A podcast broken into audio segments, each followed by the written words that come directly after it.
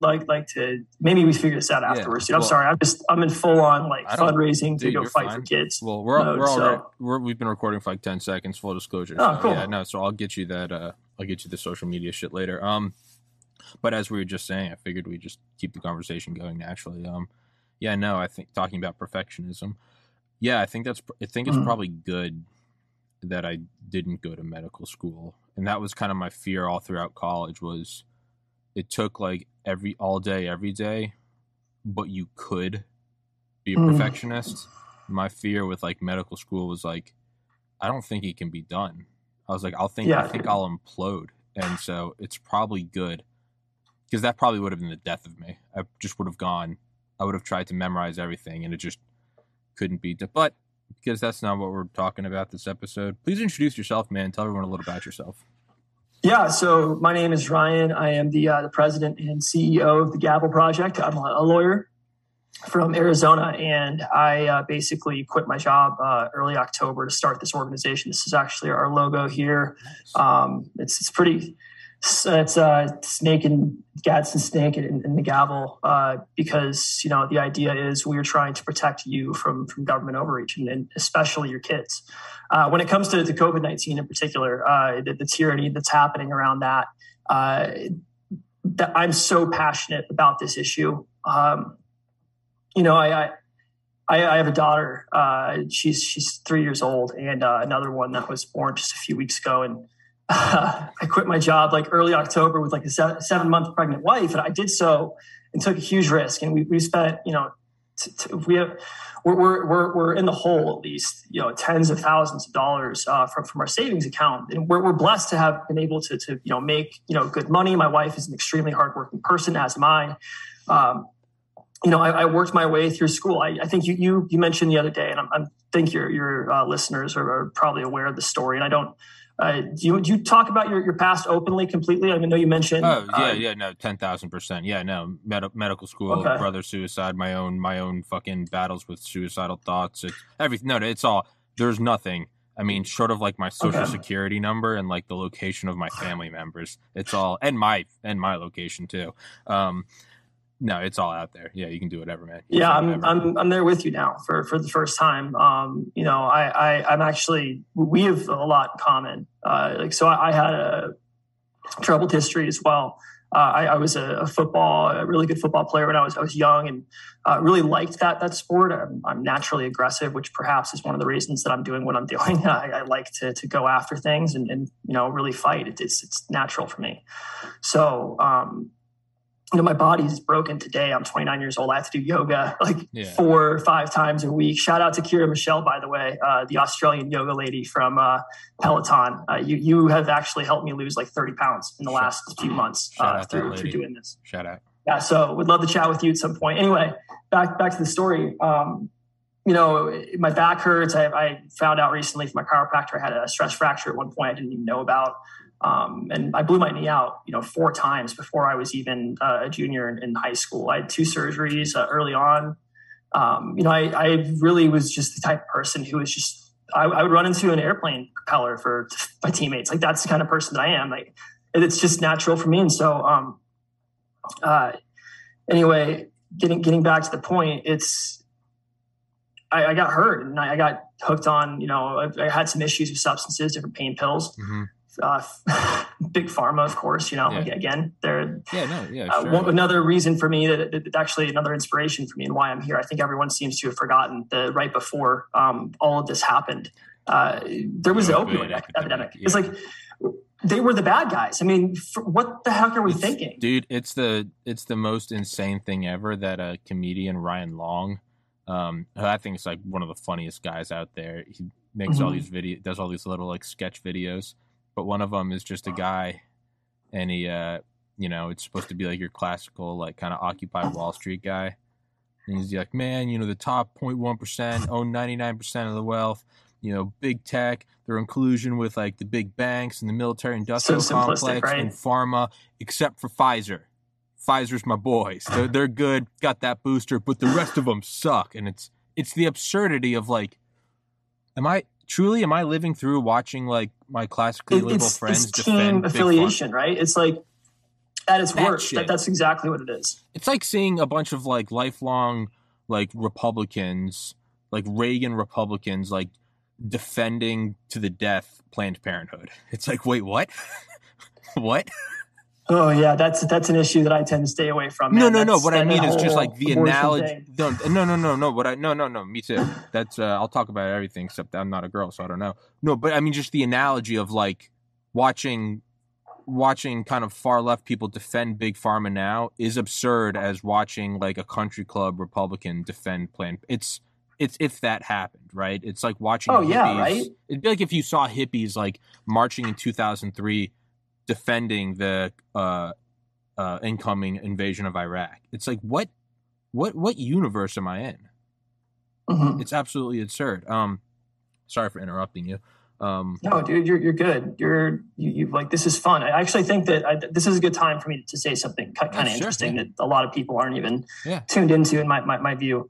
Um, I want to to talk about what's happening in, in, the big scope of things. One of the things that I'm I'm really gifted with is kind of understanding uh, processes and the interrelationship between uh, things. I have ADD. Uh, it, it, shows. I think you're going to see it throughout this this podcast. There's there's a reason that. Um, I'm hiring lawyers. I'm, I'm basically just just putting a, a team. I'm, I'm uh, together to go and find the best circumstances everywhere I can to go file uh, lawsuits and, and, go fight government tyranny. And so um, we're we're trying to end COVID nineteen mandates nationally, uh, whether it's masks, whether it's vaccines, whether it's anything. And, and um, you know we, we can get back to that point here in a minute.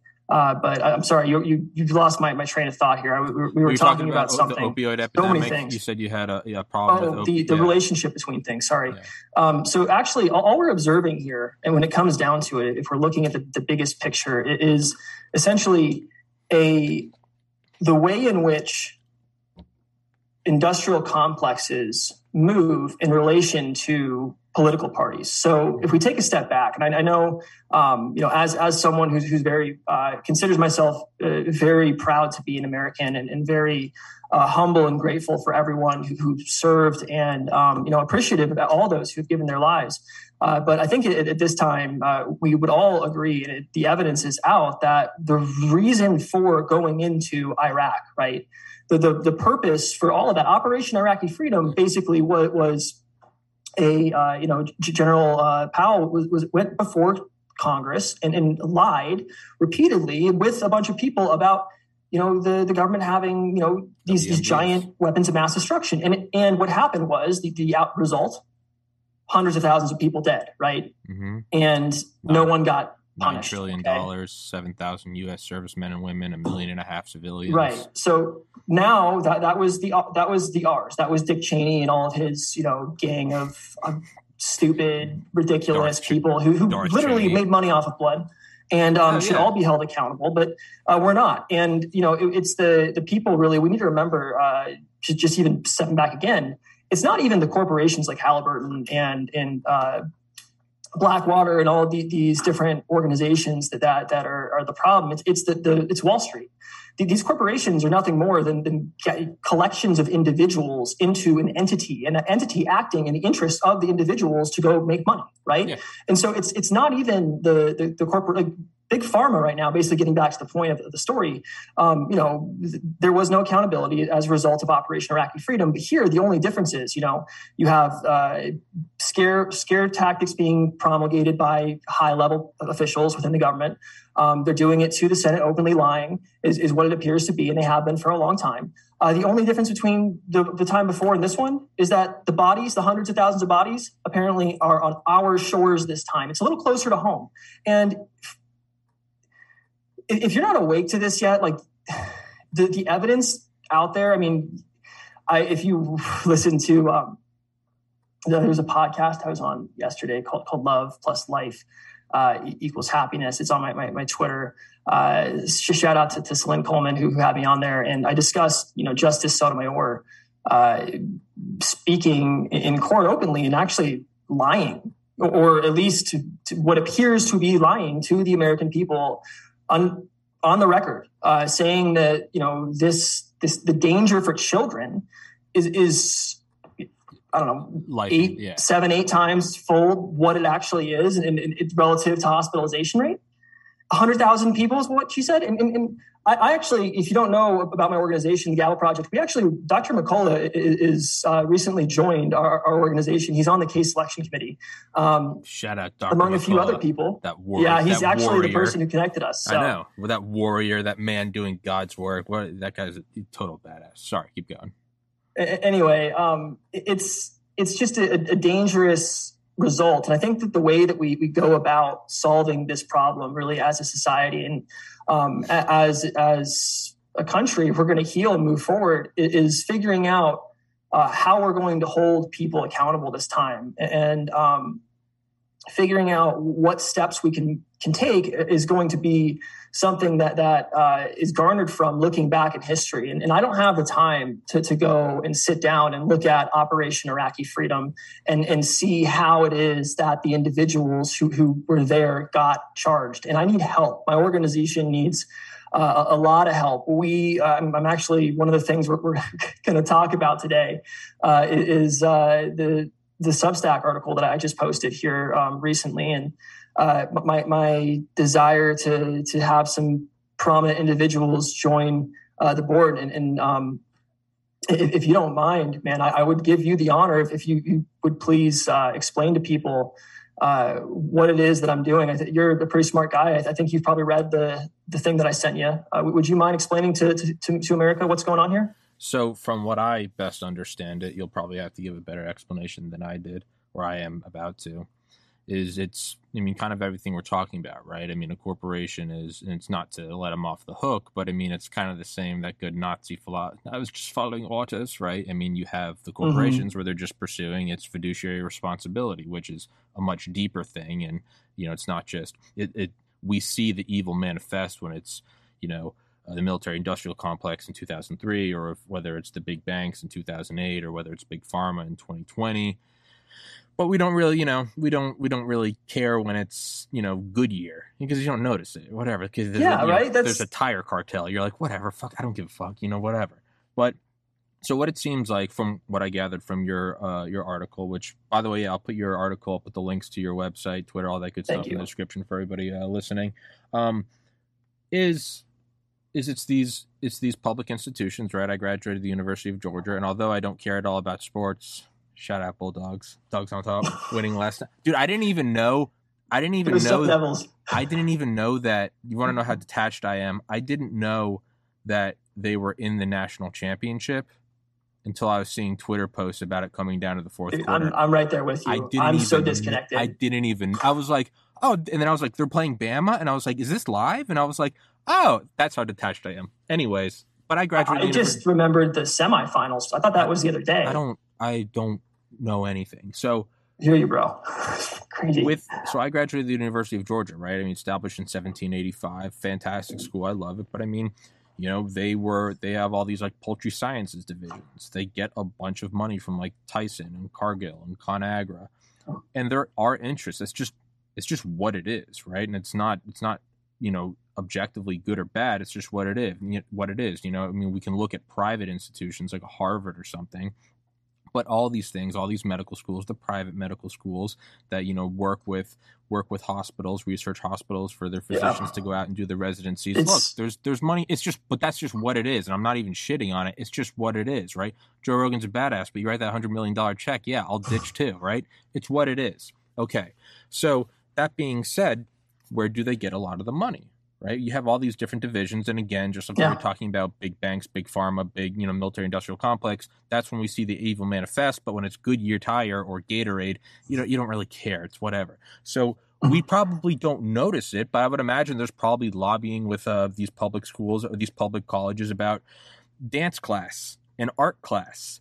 We don't really, right? Like I just said about the poultry sciences division. You've probably yeah, they, they have in fact, I've, I've met people from from ASU at at events that are, are literally going to like fundraising events, and I'm not going to say who, and I'm not going to going to name any names or anything. I'm not going down that road, but it's like they're they're, they're high level faculty uh, within the institution, And you know, when you ask them, "Oh, are you a lobbyist?" Because basically, what they're telling you is, is "Oh, we're, we're here to meet with people. We want to make connections. We want to do all of these things because it helps the university." I'm like, "Oh, you sound like a corporate lobbyist. Is that what you do for the university?" And no, no, no. I'm I'm in the whatever department, right? And it's it's like, wait a minute.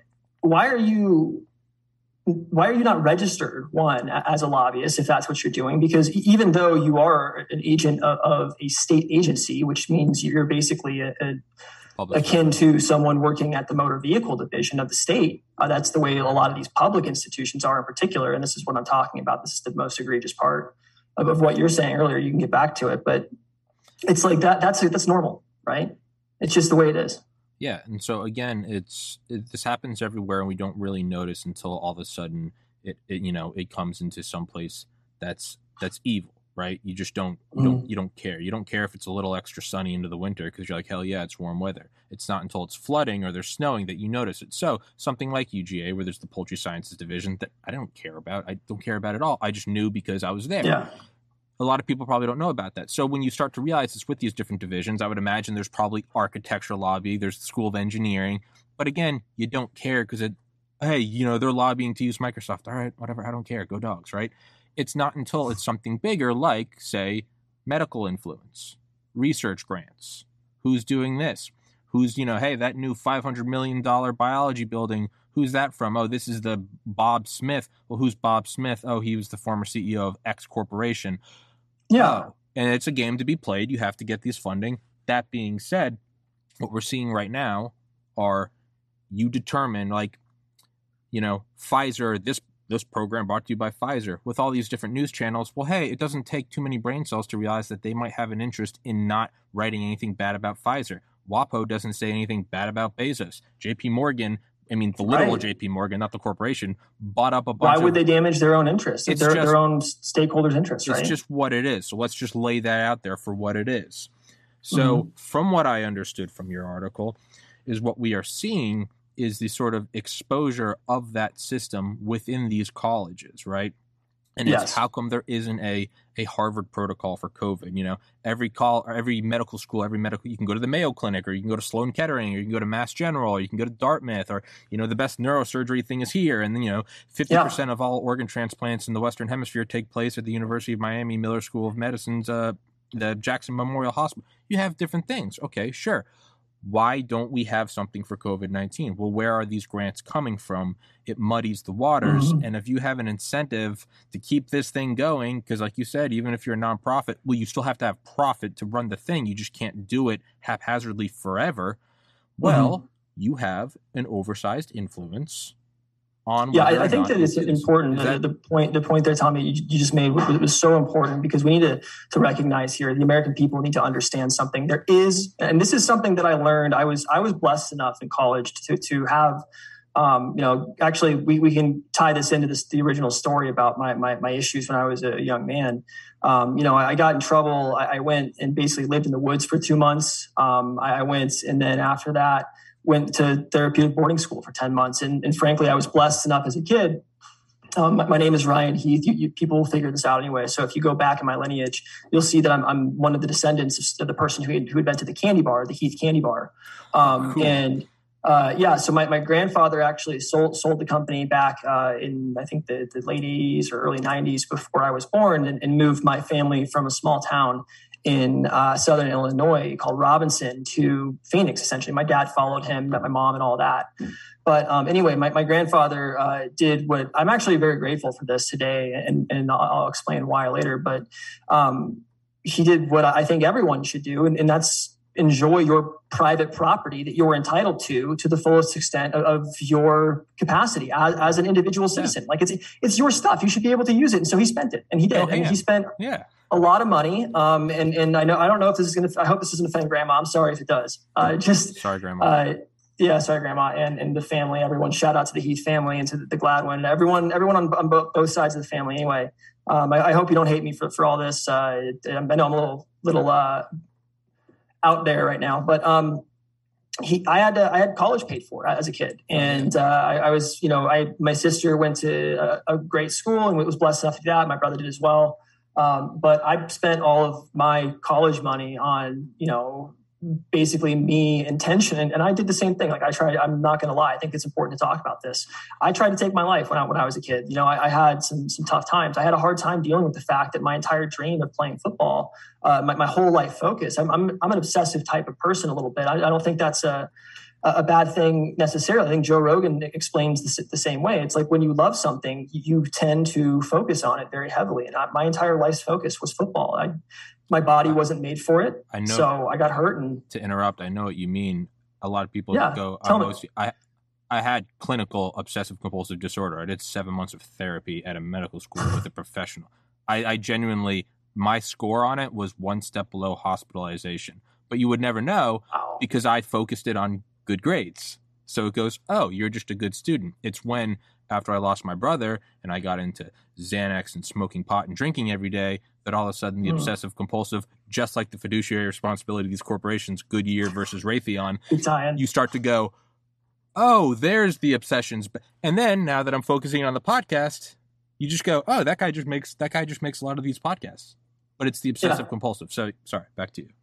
No, no, it, it's it's fine, and, and, and I'm the same way. When I when I love something, I, I tend to focus on it mm-hmm. entirely. And you know, my my wife and my my children uh, are the same way. It's like I'm I'm torn apart right now, dude. Like I I missed um I get emotional sometimes when I when I talk about this because I'm just so mad about everything. Uh, when it comes, I'm really am enraged. I, I, mentioned that in my Substack article that I released today uh, that we can talk about later. But um, it's it, it's anger, genuine anger that, that uh, you know we are in a society. I grew up. I think you're probably the same way. I, I remember growing up and looking around at my friends growing up and, and not remembering that, that, that there were not so many pansies uh, out, out there, like among my, my friends, uh, girls and boys. Like they're, they're, these are capable people that are just afraid of standing up. And, and frankly, we, we, can talk about um, you know the ESG scores and the reasons that, that you have a hard time uh, with standing up within your um, your corporate workplace and the investment uh, uh, ties behind that and motivations at the end. But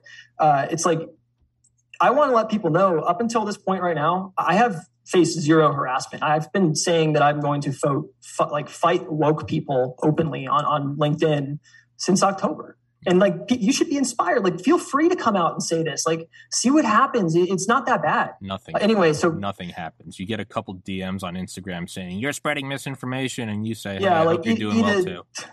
It's like go swallow a screw man. I don't care. yeah it, malone mccullough and rogan are all still alive. So those are the yeah. canaries.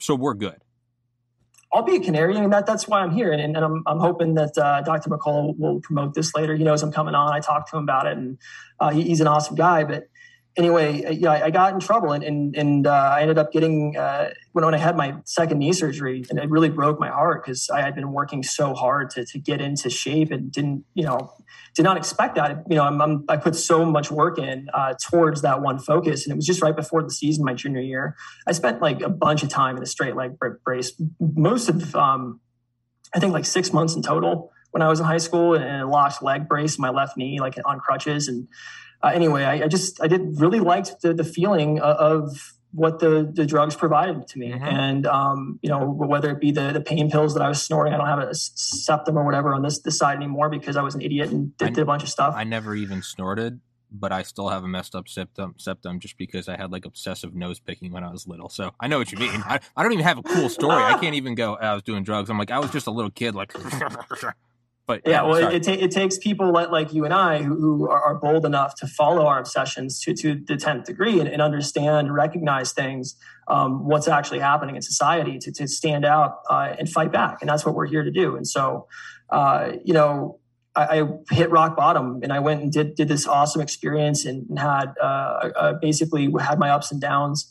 Um, while I was there, shout out to the people at the Oakley School, by the way, uh, if, if you went there. Um, anyway, uh, it was it was hard, but I, I, realized when I got back, I had some some time off, and, and actually I took uh, LSD with a buddy one, one time, um, basically in, in uh, January when I was, I think, 19. Um, and before that, I was kind of having a rough time in school. I was in community college. I didn't really know what to do with my life. I was, I failed my first English course, I believe, uh, because I, I didn't, I got into an argument, I believe, with the, uh, the teacher there, if I recall correctly, over the, um, the prompt and being able to go inside or outside of the prompt. But back to the main point. Um, I, uh, I basically did that with my buddy and just realized that it, it was mind boggling. I mean, my, my whole perspective on reality changed. I was working at like Kohl's um, uh, and I was also doing valet work uh, for, for, another company in town called American Valet. Shout out to the guys there.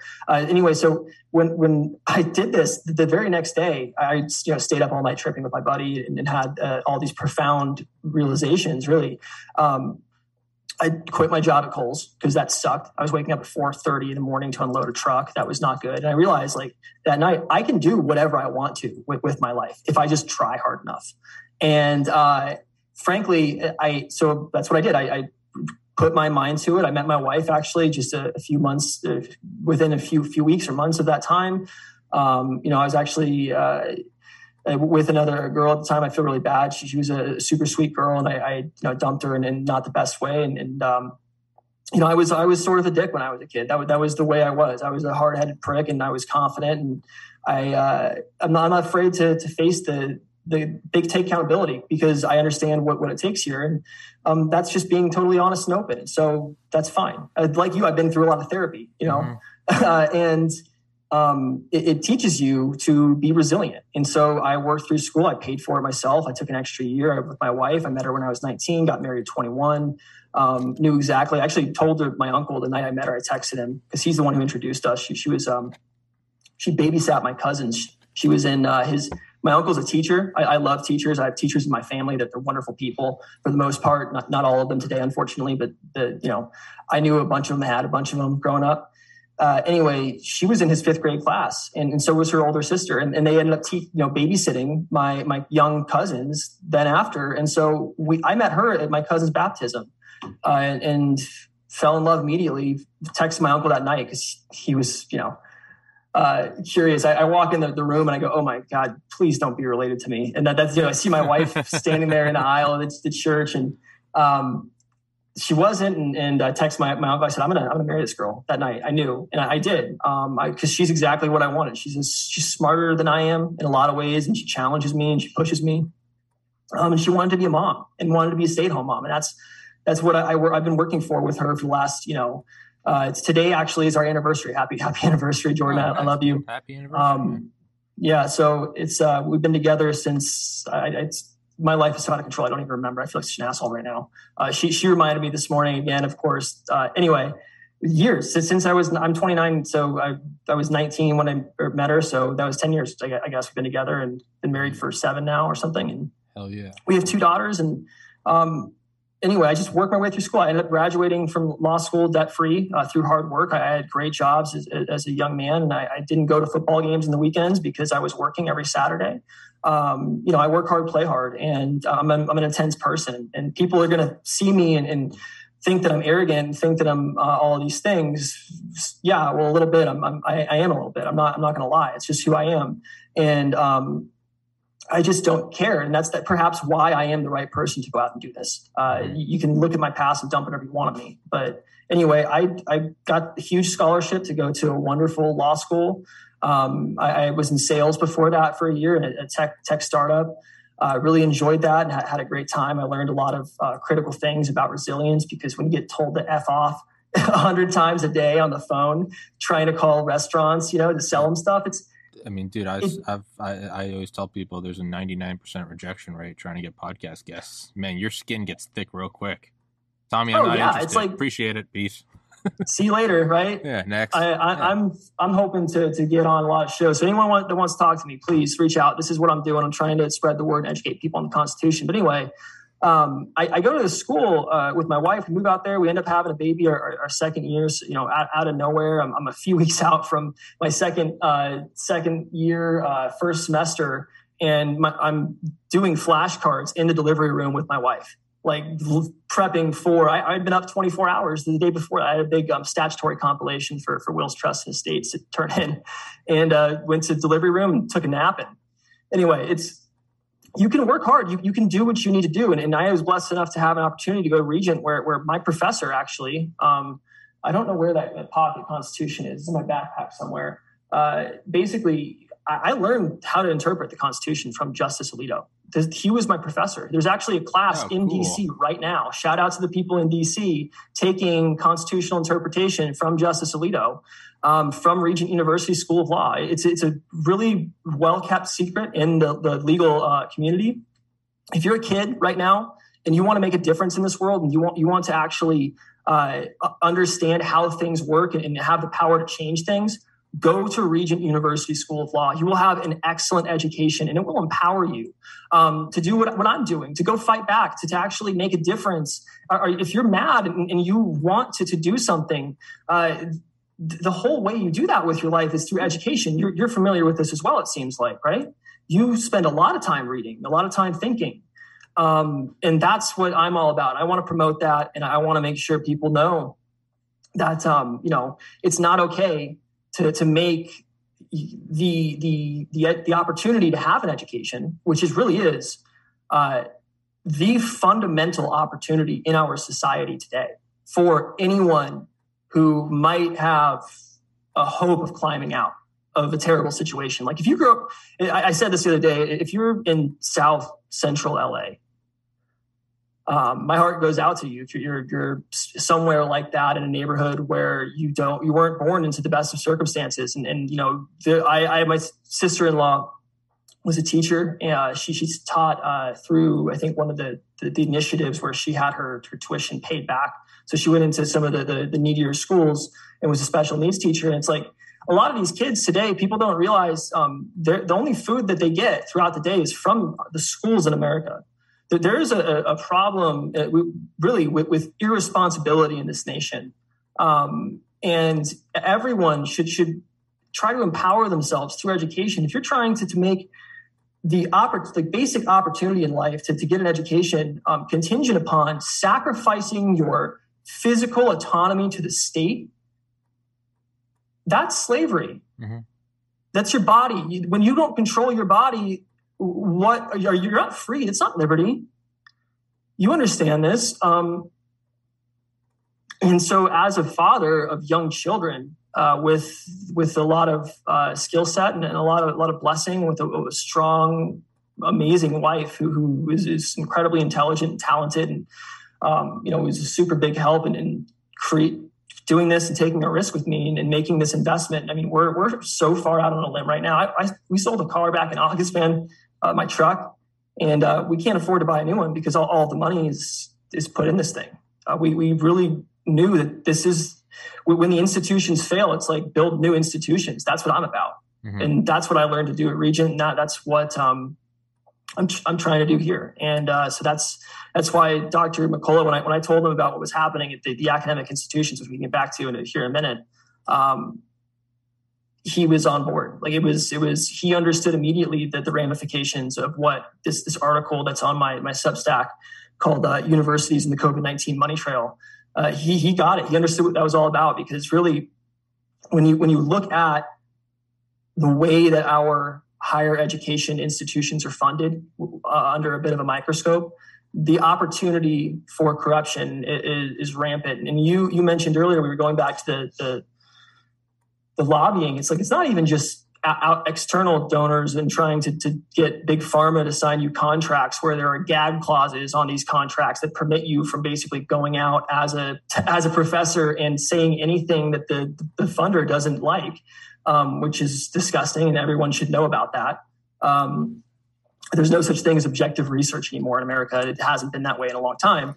Uh, anyway, when you take a look at the funding and the way that these institutions have changed historically uh, relative to a few things, and you, you, think about it a bit critically, you start to understand that um, basically there's opportunity for entities, and, and you, you, really think about it, foreign nations are corporations. Uh, people have made this point time and time again. The United States even is a corporation. They just have a monopoly on the gun, the, on violence. That's the only thing they have is, is as opposed to Tesla if Tesla had the opportunity to engage in violence and we, we gave them that, that power as citizens, um, then that would be permissible so long as we follow the right standards. But obviously, um, that's, that's a whole different theoretical conversation here. But um, going back to the point, it's like we need to protect uh, our children today from really abject the abject sacrifice of liberty because if we don't I mean, if we don't fight back now, we don't start funding people like me who are taking steps and, and really um, going out on a limb um, to, to try stuff. It's like, who else has the answers? I got, I got some of them. I got some ideas on how to try it. Give me a shot, please. Like I, if I could raise, you know, I told this to, to um, I told this to, to Dr. Uh, McCullough uh, the other day. It's like if I could raise $2 million if people could hear me out and, and actually give me a shot and, and, let me hire lawyers and go find lawsuits that then use my creativity to really set things up well for for, for optimal outcomes, um, I could fight this thing nationally. I, I, could go to lawfare from New York to, to you know LA and and really make a difference. I'm actually talking to a bunch of people that are doing this already. So go ahead. I'm sorry, I keep rambling. No, dude, I'm the king of the ramble. So it's it's a, it's a it's a nice it's a nice break. I ramble nonstop, dude. I, I actually do episodes by myself, just called solo rants, and it's where I just start yelling about shit. Uh, and I, I start doing that. Yeah, I have like twenty of them, man, and they're all about Cold War and stuff. I can actually, yeah, I can actually put you in touch with someone who's also trying to set up like a.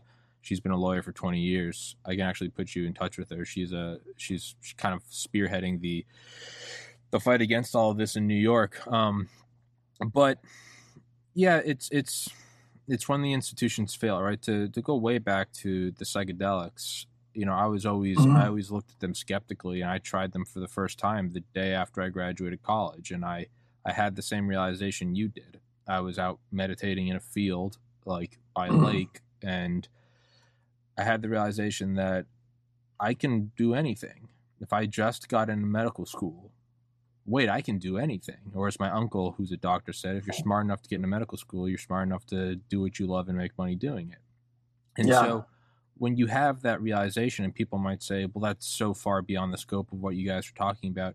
It's really not because what those experiences also show you. I've used psychedelics five times in my life. The last time I used them was the realization. You're brave. the last time I took the last time I took a man was 2016. I took uh, took about 12 hits of acid and a whole bunch and about an eighth of mushrooms and i realized that i was like oh i'm, I'm teetering towards suicide. Not because of the psychedelics but my life is where it was going right? I was doing yeah it was going out of control right? Yeah and that's when i realized i needed to move home to my parents house in 2016 at the age of 26 it sucked dude. And i love my parents but i mean you don't want to do that. And so there was five years of that. But the point is is when you have these realizations these it's, it lays out the foundation for knowing that I just did an episode yesterday with uh, Joseph Selbie about his book, The Physics of God, which is about the marriage between science and spiritualism. But when you have mm. those realizations, they're not they're not untopical. They're not ethereal or out there. You realize that there are fates far worse than death. That this is all finite. That we're here for a little bit.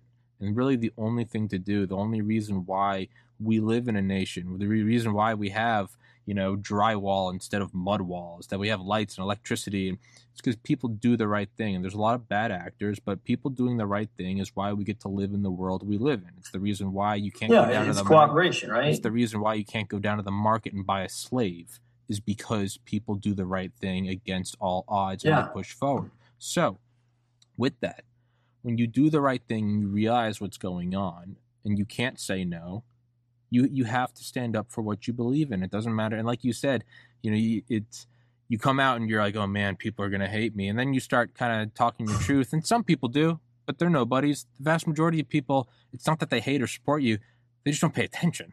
You know, it's like yeah, no, it was yeah. like. But the, the, the, people that, that, do it's like they they give you a, a one off email and it's it's actually kind of polite. You yeah. just say okay. Uh, I'm, I'm not always polite, but I would just you know regardless, my response is polite. God bless. But so when you're looking at this and you start speaking your truth, man, courage is contagious. And you start realizing, yeah. wait, I'm not the only one seeing this. Listen, man, if you want to get the vaccine, go for it. If you want to go do heroin, sure. go for it. If you want an abortion, go for it. You want to change gender, it's all illegal. It. It's all. Every, it's, it's all everything. I am go for it.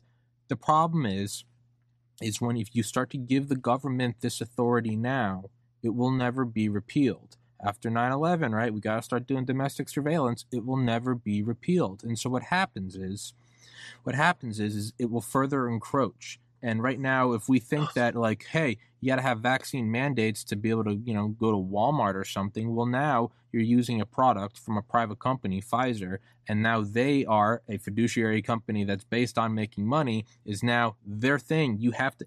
If you had to download my podcast on Spotify to own a cell phone, do you think there's a little conflict of interest? You might say, "Dude, I just want a phone to access, you know, Google Maps," and I'm, I go, "No, you got to download my podcast." People will go, "Hey, that guy has a direct uh, interest in this, right? So yeah. why should I have to go get a Pfizer or whatever Moderna to be able to use the subway? You start to see that problem, right? And then not only that, you can start using that as leverage against people you don't like. And if you're in political power and all of a sudden here's a guy that I can't arrest because he has different political views than me, but ha, he doesn't have the newest booster. Well, now you can start affect people like that. So what I'm yeah, getting at is, is dangerous, man. Just you just have to start moving in the right direction of what you know is right and don't harm anyone else not we got to take him to death no because now you're just as bad as them yes you have to speak it's, it's peaceful response it's exactly. the correct response you know i'm out here i'm pushing for free speech. If anthony fauci wanted to come on here and tell me why he thinks he's right i'd listen to him. I treat him like a gentleman. He doesn't, he doesn't want to go anywhere and tell anyone why he's right. He just wants to say that he's right. but the point is if, is if dick cheney wanted to come on here and tell me why the iraq war was just I would hear him out like a gentleman yeah. because I believe in the freedom of expression. You have to realize that these little things, it's not about a vaccine, it's not about uh, a pandemic, mm-hmm. it's about these basic things. We have these companies, yeah. these corporations, right? 2009, the pandemic, right? We know about, or not the pandemic, the opioid epidemic. We have these things. 2003, the weapons of mass destruction, Colin Powell and the UN with the yellow cake. Listen, we've seen it happen with the Gulf of Tonkin. We know these interests exist. We know it time and time again that they exist. You know, back in the 50s, nine out of 10 doctors recommend Lucky Strikes, light up, right? So yeah, it was. Look, it's we've seen it so many times. So if you look at these things, so there's one aspect you can see the patterns in history, and then the next thing you you can just plant your feet and go. It's not about vaccine. It's about freedom of speech. It's about freedom of assembly. It's about knowing that the government can't have this power. It's not necessarily about the vaccine. If you want to go for it, it's not necessarily about that. It's an entity telling you that you have to do this. That's one less liberty you have. So, really, you can find great peace when you go, there are the precedents and the patterns. Number one, what am I standing for? No government overreach, freedom of speech, autonomy over my body.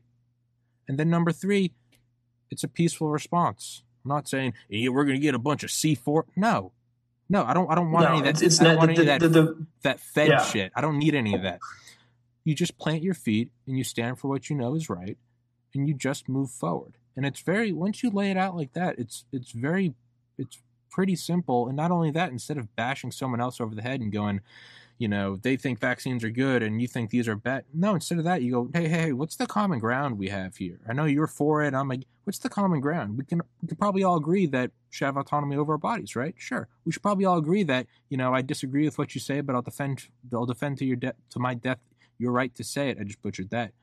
It's these pretty common things. And when you can boil mm-hmm. it down to, hey, man, we are all on the same page on this. And these, these, it's, it's an illusion, us versus them. No, no, no. It's the same tippy top group of people that have been screwing us over for decades and centuries, even within our lives. So, yeah, that's kind of my rant on that is you just have to see it. You have to stand up because if you're not willing to, you can't expect anyone else to. You can't demand anyone else to, right? And just go forward with peace and know where you stand. Do it passionately, do it obsessively, like we both do, and move forward. And it's really, once you do that, man, I mean, you make your peace, and it's very easy to do it. And the people that scream mm-hmm. at you and send you emails, hey, man, they're not sending emails because they don't like what you said about wokeness. Those are unhappy people, and it's manifesting as an email. They're just looking for a fight to pick. So that's yeah, those those people are miserable, and then they, they have no like. And who knows? This goes back to the university thing though, and, and it, it, happens so much to do with, with what I, I wrote. Hey, real, real, real quick. Uh, yeah, go ahead. Plug your plug your Twitter and tell them where to find you. I got to go to the bathroom real quick. Sorry. Yeah, yeah. So anyone interested in supporting us, um, you you can find me on, on uh, Twitter at Ryan underscore L underscore Heath, and uh, the first letters there, the R, the L, and the H are all capital. So uh, Ryan underscore L underscore Heath uh, in the first uh, the, the initials there, all capitals. So you can you can find me there. Uh, that's also my my Gab and my GETTR. You can follow me there. Uh, you can check out my website, which is thegavelproject.com. And I've also got a, a Substack uh, that I, I, started today. And it's actually, um, uh, it wasn't started today. I'm sorry. I, I, had my, one of my, my wonderful volunteers came in and, and, and helped out with this.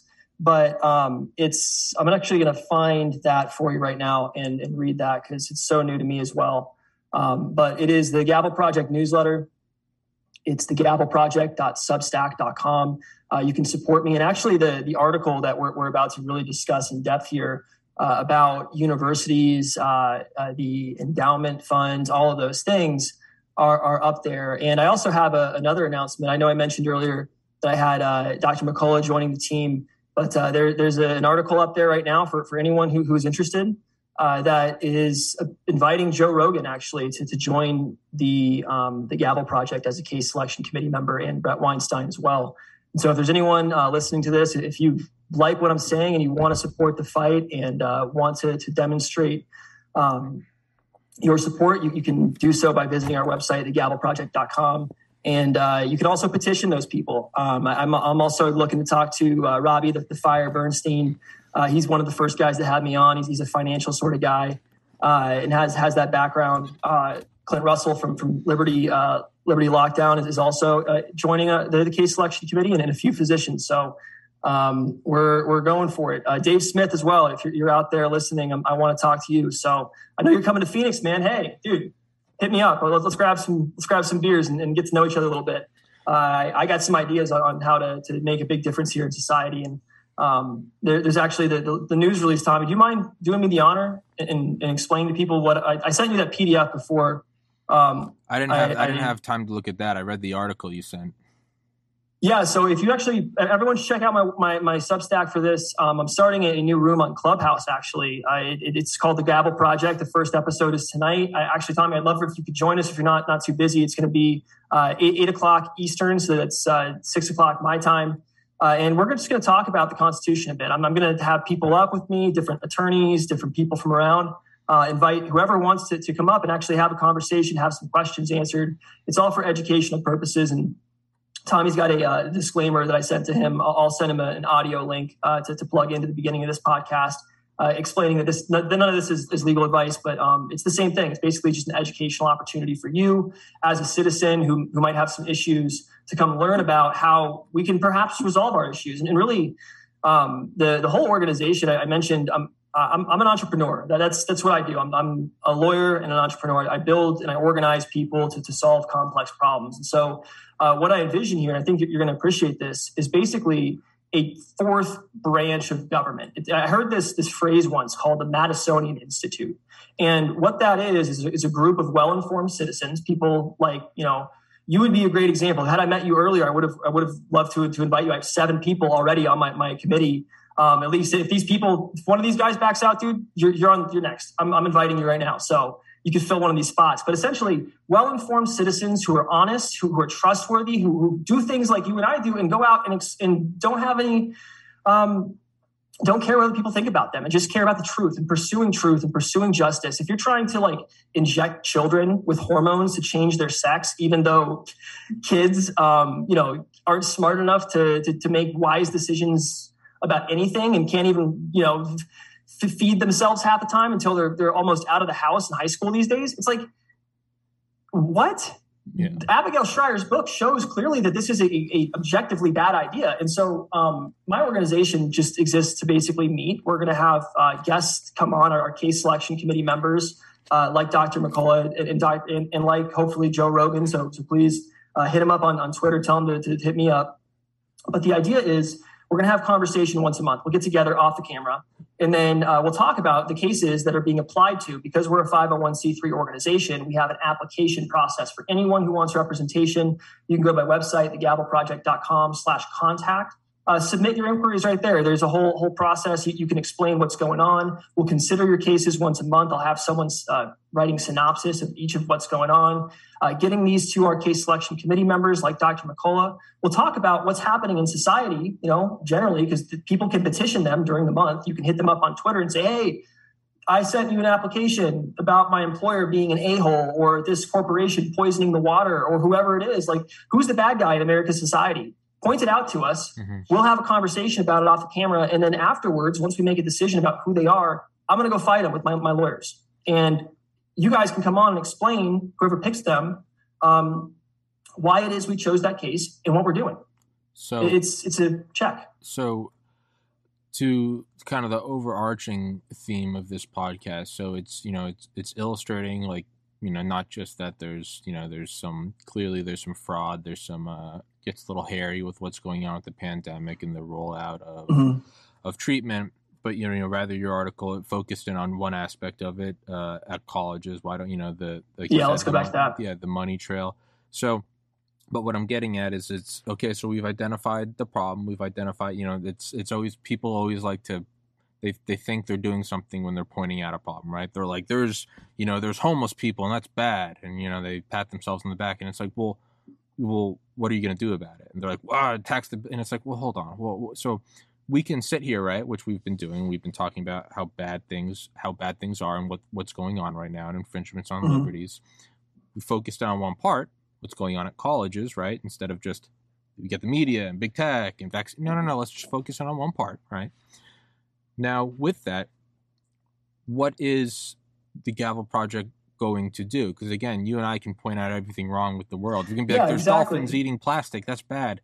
What are we going to do about it? So what so, is it that to kind of win people over for and to have them follow you or donate or whatever? What is it that the Gavel Project is, and what is it going to do to fight what is going on right now? What is what yeah. is your remedy? So we're a nonprofit law firm, and um, basically, imagine if I was sitting in the background of a podcast like the Joe Rogan Experience, where you had someone like you and Brett and all of these other people that that are well educated um, academics, technical experts, uh, you know, computer scientists, things like that, to analyze these cases that are being petitioned to us by the American people. And they, the, the, American people can support us openly. It's, it's a crowdsource funded operation entirely. We don't have any special interests. We're not looking for that. Uh, what we do have instead, you know, it, it will take donations from businesses if you want to give us a donation, but I'm not, I'm not doing any favors to anybody. The case selection committee is autonomous. And they're, they're going to talk about what's happening in society, like who who are the problem makers who are causing our, our biggest problems they're gonna they're gonna in, in, a podcast sort of form off the air they're gonna i'm gonna explain to them what can be done about it you know my my thoughts on it because i'm a super creative attorney who, who comes up with all these crazy arguments to, to do things like file writs of mandamus against um, you know corrupt prosecutors who are just not bringing charges. We can talk about that later. I, I, have ideas to solve the, the, issue of riots across this country, and I, I want to talk about that. I want to solve those issues. Um, you know, basically, I have this, this unique capacity. I think you're in the same boat, Tommy, a bit to, to really think outside the box and think critically about how to solve problems. And I, going to law school empowered me uh, as a very you know hardworking individual with a lot of grit and with a lot of uh, work ethic is my strongest value to really uh, tackle complex problems in a, in a very uh, gifted way and, and uh, so i'm just going to be sitting in the background listening and then coming up with potential solutions and being like okay now that we've identified america's biggest asshole it's this person this month. I'm going to go come up with a plan to go figure out how to solve the problem and take like give justice to the people. Because right now we have this two tier justice system in, in American society um, where you know certain groups of individuals uh, don't get charged with crimes, and it happens keep, to be the highest orders. Keep, keep monologuing. The, I think the maintenance yeah, so banging on the door. It, ha- it happens to be the, the highest orders of our society when it comes to politicians, when it comes to all of these individuals. And I'm just the type of person who has the capacity to think outside the box and come up with solutions to actually hold these individuals accountable. And that's what my organization is aimed to do. So tonight on the Clubhouse app. Actually, shout out to the guys at Clubhouse. I want to talk to you about building out this platform and doing some different things uh, in my channel uh, to make it a bit more interesting. So, so give me a give shoot, go to my website, thegavelproject.com. Go to the, the um, contact page. I think we can improve a, a, few things if we work together. And uh, it, also, people at GETTR, you should rename that. That's terrible. Uh, side point going back to uh, what I was saying, we need an institution empowering citizens because right now we, we all see the democratic process as politicians, these crony capitalists um, are, aren't hold, held accountable. Uh, so my sole focus is to find ways to hold America's biggest a-holes accountable on behalf of the people so that we really do have a rule of law. We really do have a, a, a system of justice that is enforced equally across the board and things are just going to be more fair. That, that's the idea. I want to, to promote equality of opportunity, uh, opportunity to compete, because that is the most beautiful thing about the American dream. And yes, so, some people are born into these uh, horrific circumstances. I, I, my heart goes out to all, all the kids, um, you know, born in, into places like inner city Chicago, where the, the, the murder rate is so high and the violence rate is so high but you know we, we should be doing things in, in um, a manner as to be narrowly focused to achieve these problems. And that's that's why the vaccine mandate is, is so ridiculous and these mask mandates. Uh, by the way we can talk about the reasoning what i'm doing in my arguments for, for why uh, these are actually unconstitutional and illegal maybe on, on another podcast. But in essence uh, you just need to be empowered to understand what it is that you're doing uh, with, with, your respect to your rights. How, how, does the Constitution work? What happens uh, if someone you know steps on, on my my liberty and, and uh, happens to be um, you know getting away with it because they have the right politicians, they're in the right pockets because you know corporations today, in the most ridiculous case ever, Citizens United, uh, are given First Amendment protections under the Constitution. It's like no, no, no, they're not citizens. That they don't they don't speak. Justice Roberts, I'm talking to you. I, I, I just think that the concept is is ridiculous. Uh, and th- these PACs, these these money in politics, is the worst thing that ever happened to American society. And we need to get we need to solve that problem. And that's that's my aim. I'm a problem solver, mm-hmm. and so um, if you give me the resources and let me hire people, I've got potential solutions to these problems. Uh, if you can go to my, my website and donate, we're not even a tax exempt status uh, organization at this time. We're hoping to have that solved really soon. But um, the time is now to fight. Like these kids are being, if you're in California uh, and, and, you're a child, which is, I'm actually going back out there to go fight for these kids. I'm leading children. Um, it's the, the, saddest thing ever. Uh, all the adults in the room are gone. So now kids have to go and stand up for their own liberties um, and, and, put themselves like in, in, potential danger. Like they could be, these kids could be arrested, you know, for, for, for just simply taking off a mask, which is a fundamental free speech right. Like that's, that's, your fund, your right to disagree with the, with the political orthodoxy being you know shoved down your throat is the reason that the First Amendment exists. It's to to consider and think freely. There is no distinction. You might appreciate this time between the idea on a fundamental level, the idea between uh, speech and choice. Th- those two concepts are indistinguishable. What I mean by that is, um, what is communication? Let's break this down a bit. Communication um, first. Real, real, quick. So sorry for everybody listening. There's my refrigerator's been like flooding my apartment all day. So there's a guy with like an industrial vacuum right now. So I'm gonna mute my microphone.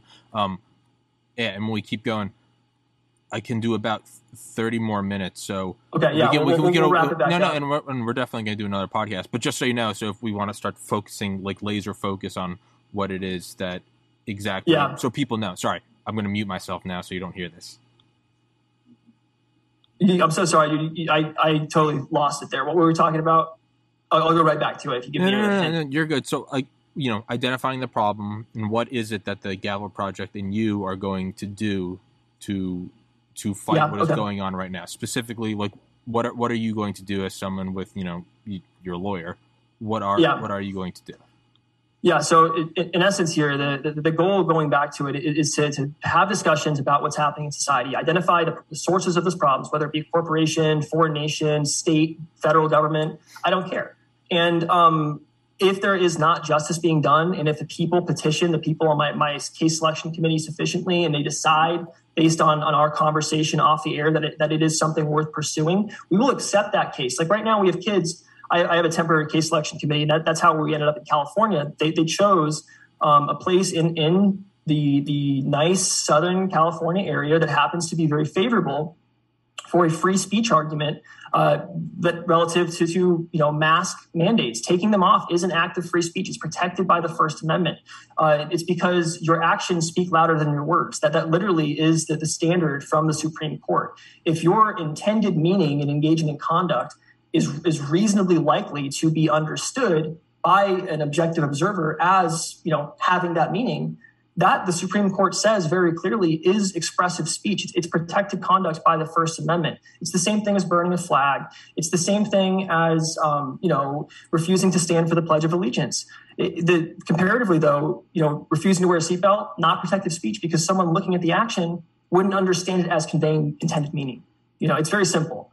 But back to the point here, I just want to, to start solving society's problems. And so basically, they'll have the conversation, they'll pick the cases we're going to take on as a law firm, and then we'll go. With, I'll go with my team. I'll lead a bunch of lawyers and paralegals and such to go out and basically engage in lawfare on behalf of the citizens, on behalf of, of truth and justice, on behalf of you know because we don't have that right now in America, and it's time for it to actually change. So that's my solution. I'm I'm a problem solver, and this is just a, a solution to America's problems of um, the lack of the rule of law, essentially.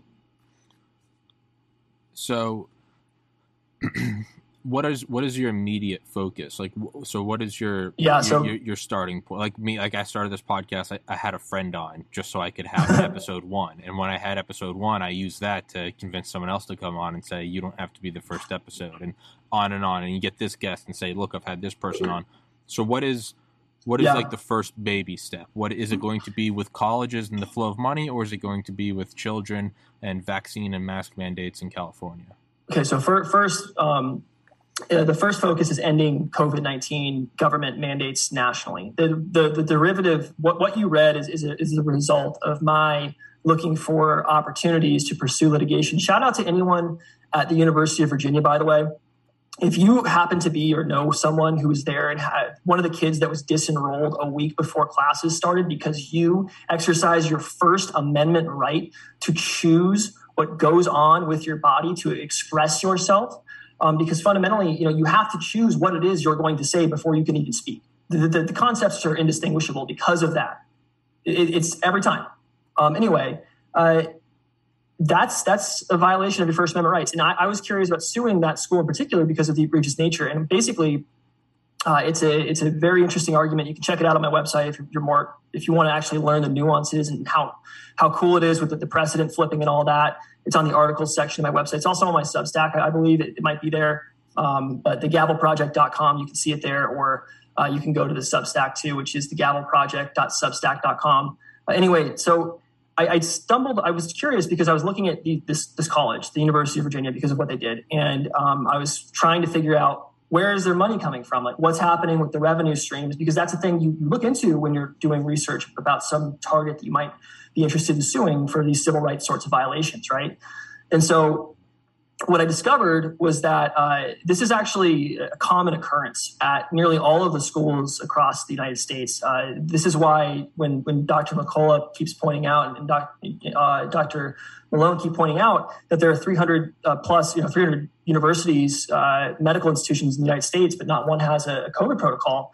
Uh, it's because every single financial interest in at the university level for the people acting in the universities, these state agents, uh, is is incentivizing them to to.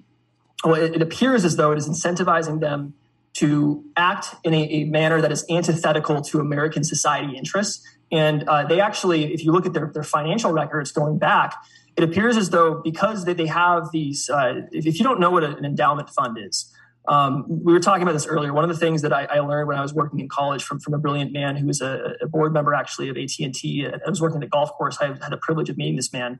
And he goes, look, kid, there's no such thing as a, nonprofit organization. You got to be in the black if you want to continue as, a, as a business entity. That's a corporation to nonprofit entity. There's no such thing, right? So they have to have revenue streams. And in addition to tuition, which is another side issue, uh, the, these university bureaucrats, after, after paying themselves hundreds of thousands of dollars every year, and these people are indistinguishable from the guy who's sitting behind the counter at the, the motor vehicle division relative to the taxpayer, right? Um, which is crazy. The, the, the university president, uh, uh, Mr. Ryan, uh, uh, I think it's Jim Ryan, I, I don't recall exactly, at the University of Virginia, by the way, he has an $800,000 salary a year. Okay, why, why is it that um, there are 40 people at the University of New Mexico that make over $400,000 a year when the, the governor makes like $120,000 a year. That doesn't make any sense. I mean, the value added to the taxpayer comparatively is clear. The, it, it, just doesn't make any sense. And so That's what happens when you have state agencies like universities, public universities, uh, controlled. Uh, the way they're controlled is they're set up basically by the, the legislature. They're granted authority. Um, they they have a board of trustees who are individuals appointed by politicians a lot of times uh, to oversee the university and guide the university. Well, they, they happen to realize at some point after you know the, the mid 2000s ish uh, that the Yale model, where they, they actually take a, a principal, a bunch of money, and use compounding interest, meaning they invest that money lucratively.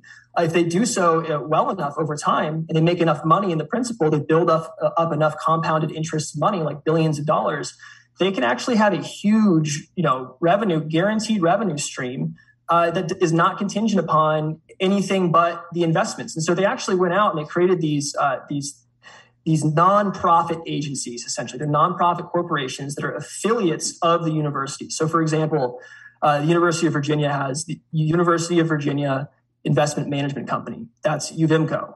Uh, Harvard has the, the Harvard Management uh, Company, and these are, are basically organizations charged with overseeing the endowment fund and investing these endowment funds. Well, looking at this, I, I, thought it was it was peculiar that you had basically a bunch of people from from BlackRock and Deutsche Bank and all of these really like crazy Wall Street um, entities. I mean, we all know that BlackRock in particular has 10% of the, the, world's wealth at 9.9 trillion dollars.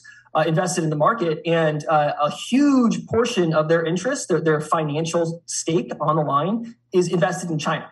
So you have people who work for a corporation who have financial interests literally bet against America and, an enemy of the American people who are sitting on the boards of these nonprofit uh, entities. This is happening apparently at, at all across the, the, the uh, spectrum at America's higher education institutions, right? Wall Street bankers are sitting on the boards. And, and what's crazy is you have high level university administrators now also sitting on the boards of these investment firms. And all of these people, as you mentioned earlier, have a fiduciary duty to grow the fund to the extent possible. That, that's their whole job is to basically make money. So let's let's take some numbers here and look at what happened. Um, between June 2019 and June 2020, the University of Virginia, and I'm, I'm using them as an example, had uh, their their principal invested was 9.9 uh, billion dollars at the beginning of that period. Right at the end of that period, they had a relatively comparative market return of like three and a half percent. What happened then? COVID, obviously. So we have to take that into account when it comes to the return. Well, uh, well, what happened? Well, you have these these high level university executives who, by the way, employ um, all of the nation's public health experts, which is crazy. They're, they actually are, are overseeing this billion dollar fund, and, and they also at the same time have a duty to grow that fund, and they employ the people who are in charge with basically giving us, the American people, the the proper um, understanding of the market, you know, over which they are overseeing. Like they, they literally have fiduciary duties, and these these administrators are paid. Um, if actually uh, President Ryan, for example, was given a two hundred thousand dollar bonus at the end of, of what happened the, the, year, the fiscal year I'm, I'm about to explain here. So, um, what's interesting is that it seems as though uh, they, they're paid these bonuses for undisclosed reasons. You don't like even if you try to find out what's happening with where the money is being invested, for example, you can file FOIA requests. They'll, they'll fight you on those. They don't want to show you how they actually are investing these billions of state taxpayer dollars. I mean, when you have Bain Capital sitting on your board and the, the you you get to control billions of state uh, taxpayer dollars, that there is an opportunity, at least, is what I'm saying. And I'm not saying anything happened, but we need to investigate this and see whether or not these organizations, these Wall Street firms who have huge investments um, in uh, the, these pharmaceutical industries who, or companies, uh, likely, and, and, who realize that they changed their, their investment portfolio, portfolio. Actually, you can see it going back to the numbers. Uh, June 2020 to June 2021. What's really interesting, I'm so sorry for ranting here, but the uh, they had a 50% return on investment. They went from 3.5% return on their $9.9 billion fund to a $14.5 billion fund by the end of that year. You can see that they actually, despite not disclosing the full principle of, of the way their investment is disclosed, they do explain, and you can see on their public disclosures on their website, that they shifted their investment portfolio to, to a couple of different areas like research and development, um, things like uh, pharmaceutical, biomedical research. It appears they, they, they shifted there. Um, and what's more interesting is that if you take into account the remaining way that the university is funded, like this is just one revenue stream, and it's crazy. It's like these guys on these are state agents again, the people who are working for the, the nonprofits the guys at, at Uvimco are making millions every year. They're paid millions. They're state employees. Why? It's like, why are they? Why do they have all this money to invest? Why are, are people sitting there on BlackRock overseeing the funds? Why, I mean, if, even if you look at the board of trustees, you can see that BlackRock's on the board of trustees for the university. Uh, they have people from Dominion Energy on the board of the trustees. Like they were all appointed by, by Democrats, by McAuliffe, actually, is what it looks like in, Northam. Uh, these people, uh, that's the way that it, it's set up there. And they appear to have basically changed, at least in my mind, changed the way their investments were principled to make huge returns. I mean, the billion dollar return thing, it's ubiquitous across universities. All of the Ivy League schools, to my knowledge, had multi billion dollar returns on their investment portfolios. Uh, and the, the opportunity to basically tell your employees as a high level university bureaucrat to basically go and plug um, fear and, fear mongering over the, this this pandemic, and also, by the way, uh, so that that's too good to be true. And also, so if the sixty percent of research and development funding right now at universities, people should really understand this. This is a big deal. Uh, comes from private entities by contract. You were referencing this earlier, right, uh, Tommy? So that's actually a private agreement whereby you, as, as a university professor, go and enter into an agreement with a private individual entity and they give you a grant to go research something in particular. They often have gag orders in place. So 60% of, of current R&D biomedical research in the United States right now at our higher education institutions comes from private contracts, okay? That's another uh, revenue. There's actually our other nonprofits set up at universities for this purpose to create and engage in contracts by, on behalf of the professors, the students with these types of entities. And um, the other 30%, if you want, or 40%, if you want to know where the remaining funding comes, I don't actually disclose this in the articles. This is this is news breaking here. Uh, if you look at it, it's all from the three letter word agencies that we all seem to hate. It's the CDC, it's the NIH, it, it's the um, you know FDA. Those are the ones who are funding all of our. First off, it's like why are we, we subsidizing biomedical research for big pharma with our, our universities and allowing them to, to you know take off that 40% of the cost for their research and development? That makes, doesn't any sense um, especially when they control the, the, the, research and get to gag people. It's just all this is maddening. And then I'm scared for my family now. Like that's, I figured it out, but I, someone needs to talk about it. So it's, can you support? Yeah, no, I mean, it does seem to be like, I mean, yeah, you, if you, I mean, it's the oldest thing in the book, though, right? It's just follow the money. And if you're going from a 3% return to a 50% return, I mean, it gets hairy now because again we all kind of expect corruption and you know whatever again like Goodyear I'm sure toilet paper companies there's probably some shady stuff, whatever oh, yeah, it's bottled, every bureaucracy. Yeah, it's bottled water. There's, you know, that's as old as time. Okay, whatever. It's particularly frightening when, you know, I was permanently banned from YouTube when I interviewed Dr. Good for you, dude. Can yeah. I can I get banned too? I haven't been on. I'm not on anything yet, but oh, yeah, you can help me out. Yeah. I'll start a channel and have you on. It'll be fun. No, no, you just have on McCullough. You'll get banned and you'll get banned in an hour. Um, we'll do it all together. but with with so what we're seeing right now though is and I think more people are starting to realize it. And for future reference, today is Tuesday, January 11th, 2022 that that we're seeing a mass coordinated effort, right? And not just the suppression of ivermectin or hydroxychloroquine, right? Generic medications that can be used and are used by Japan, are used by the largest state in India, which I believe has a population of 246 million compared to our national population of yeah. 350. So that's one aspect, right? The suppression of uh, of uh, of VAERS reporting, right? Posted online, you'll get banned. The silencing of people who have been injured by it, and then we also have even state approved and state funded uh, treatments like monoclonal antibodies, who they bought 500 million doses from Eli Lilly beforehand. Yeah, it's they are now they are now chokeholding that. So what we're seeing is the government's doing it from top down. You know, the actual government responses, vaccine monoclonal. They shut off monoclonal. You have big tech, just a couple corporations. It's a cartel. and they're shutting down anyone who talks about this. And then you have, you know, big pharma, and then you have things like BlackRock or what's, what's the other one? The other huge one, um, Vanguard. Vanguard. Yeah. Yeah, they're the other have, one that, that appears to be doing some sketchy stuff. Sure, and you have them funding you have them funding and using these colleges to you know subsidize their research and thus control you know hey i'm giving you this money you're not going to do if you know if i say hey the, the, scheme is brilliant. Whoever came up with it it's so oh, smart. oh, oh, you have to respect your enemy. It's absolutely brilliant. Yeah. hey man the nazis were brilliant. Demons from hell but they're brilliant all right? So when you see all this going on yet you can't help but stand up and I think that more people than we think uh, are willing to fight this. I think there's a lot of good people who are who are willing to fight who didn't want anything to do with this. This podcast was never meant to be a COVID podcast. You know, I'm friends with lawyers who never in a million years cared about this stuff, but they're starting to see that you can't ignore it anymore. You can't ignore it. It's here. So I think that's all we have to start doing. And I know it sounds this like a, like a cliche response, or you know, it doesn't have any meat on the bones of it. But really, you just have to start standing up, at the very least, talking about it. And sure, we can have grandiose plans. I want to solve this. That's fine, but just start right now. And what you're doing, right, is courage is contagious. So I don't know anything about law. I have no interest in law. But what you're doing now is you're going to start attracting people who want to help out and if you keep moving forward, it's going to work out.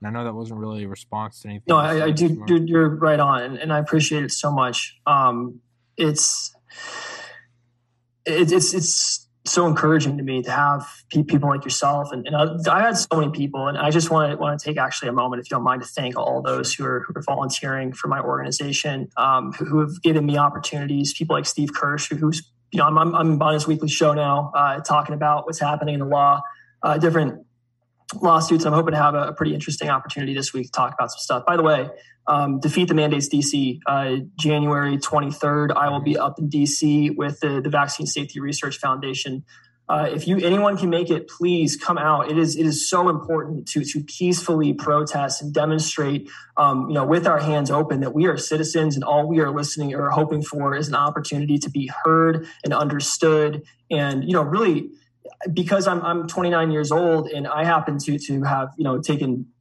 very good care of my body for for the last uh, few months, like. I've done more than any obese person has ever done by putting an injection to their body. I've lost 30 pounds um, working out, doing yoga, like drinking less, trying to take care of myself because I want to inspire people to do the same. It's like, come on, people.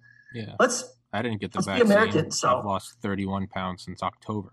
Yeah. Dude, yes. yeah, I didn't get. It's like vaccine. you can do it. Yeah. It's everyone needs to, to think they can do it. Yeah. And just if you don't mind me just finishing up here, um, you know, it, what we're doing here is we're trying to defend the liberties for the next generation because in my mind, um, I truly believe that that you know, if you have someone who, who if you think about this president, I mean, why, why aren't we just requiring pe- people who are overweight to work out? Why aren't we doing all these other things? Why aren't we, we, we taking, you know, steps to uh, resolve these issues? And I think that if you just listen and open your eyes and think about things critically and, and are, are, willing to speak to other people out loud, as you said, uh, and do what I'm doing. And, and, it's not even having to fight. Like, if you are afraid, just please consider supporting me instead. If you're one of those people who had too much to lose to quit your jobs, like, I took the chance so you don't have to. Please, like, yeah. go to my, my website, thegavelproject.com, and you can see all my, my information there, on my Substack too. So thanks so much. I'll, I'll leave, leave it there, Tommy. I appreciate your time. And yeah, man. What a no, blessing to be here. Yeah, no, dude, exactly. It's, um, yeah, it's that quote that if you know, if if if you don't stand up for your children, they won't have the option of standing up, right? And I mean, sure, it can maybe it's pro clutching or it's being, you know, it's hyperbole, but I mean, like mm-hmm. the little things we never think about. But I mean, you know, a generation did stand up to go kill literal Nazis, to go yeah, to go it's to, our time. go defeat the you know the the insanely ruthless uh, uh, Japanese or Japanese army and Japanese navy, I guess Imperial Japan. At a loss for words there. You have to do it, and not only that. And this is kind of how I always. Uh, this is how I always kind of wrap it up when having on guests like yourself talking to people who are doing things about this, whether it's lawsuits or speaking tours or books or whatever. Mm-hmm. Is really two things. One, be thankful that there's a righteous fight to be had, right? I mean, you think, I'm sure D Day was beyond terrifying. At least you knew you were going to kill Nazis. You know, I'm sure going Yeah. on to Okinawa was terrifying. At least you're going to take out the guys that did Pearl Harbor. Imagine being drafted into Korea or Vietnam, where you're going, what are we doing? I'm sorry, you're, you're cutting out one second. I'm going to turn off my Bluetooth and just go speaker here. No, you're fine. Imagine being drafted in. Can you hear me? All right. Um, one, one more time with the question. I'm sorry. I Can can't you hear hear me? Yeah, go ahead. Imagine being drafted into Korea or Vietnam, and you're going, wait, what are we? What are we doing? There's not even a clear cut enemy. So, to me, one, it's a gift. There's a clear cut righteous fight. It's not, wait, I'm in Iraq. Why? No, no, no. This, it's an infringement on your bodily autonomy and your Yeah. freedom of speech. So, hey, number one, be thankful that you have the opportunity to have a righteous fight. And of course, I mean peacefully protest, to assemble, to speak out, not to go attack anyone. And number two, I look at this as now in comparison to everything we just talked about in the example I just used Korea, Vietnam, D Day, whatever. Be thankful that you're not storming a pillbox of Nazis laying down suppressive fire on you. Yeah. Be thankful that your fight is doing a podcast, is going to peacefully assemble in DC to donate five bucks to a 5013C. So, one, be thankful there's a righteous fight. And be two, be thankful that in relation, it's not really a fight at all. It just requires you to do the bare minimum. So, Yeah. It's just speaking out. it's so it's so Speaking out the vital and it's so easy. I'm not saying, oh, we got to go paratroop into you know Vichy, France, and fight Nazis. No, man, just hit hit subscribe, click on it, and go PayPal five Yeah, become a founding member, member of my Substack. it's so- yeah, it's- exactly. And, the and then fight support is me that so- way so I can fight for you. The fight is so easy. yeah. Harder men have had to sacrifice so much more with the chance of a much smaller chance of winning. Our fight, guys, is posted on Facebook. you got an extra 20? Hey, man, throw it Yeah, to his exactly. organization. Go follow McCullough on Twitter and hit a retweet. Start a GETTR Yeah. account and subscri- uh, support Malone. It, it's it's and I'm not making light because you know 5.4 million people have died and it's an infringement on children. But I mean, at the same time, man, like our fight is so comically easy that there is no reason for us to lose. If we lose this and it does go into a, a quote unquote great reset world, then we get what we deserve. Because that means Yeah. we did nothing. So with that, Can I? yeah, yeah, yeah. I I just want to share my screen. I, I want to show people the, uh, the the Twitter, the Instagram, LinkedIn. If people are going to watch it later, if you don't mind, I can post it up here. Yeah, I'm terrible at screen sharing. I never know how to That's do it.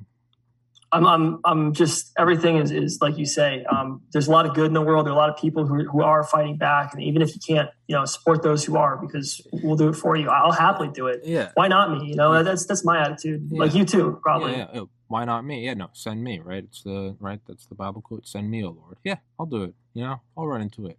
Um, Yeah, here's the share screen. Can they see it? beautiful. Yep. Right. Yeah, and I will put all those links in for lazy people like myself that are just listening. You can go into the description of the video or the podcast, whatever, BitChute, Rumble, Odysee, Spotify. Got them all.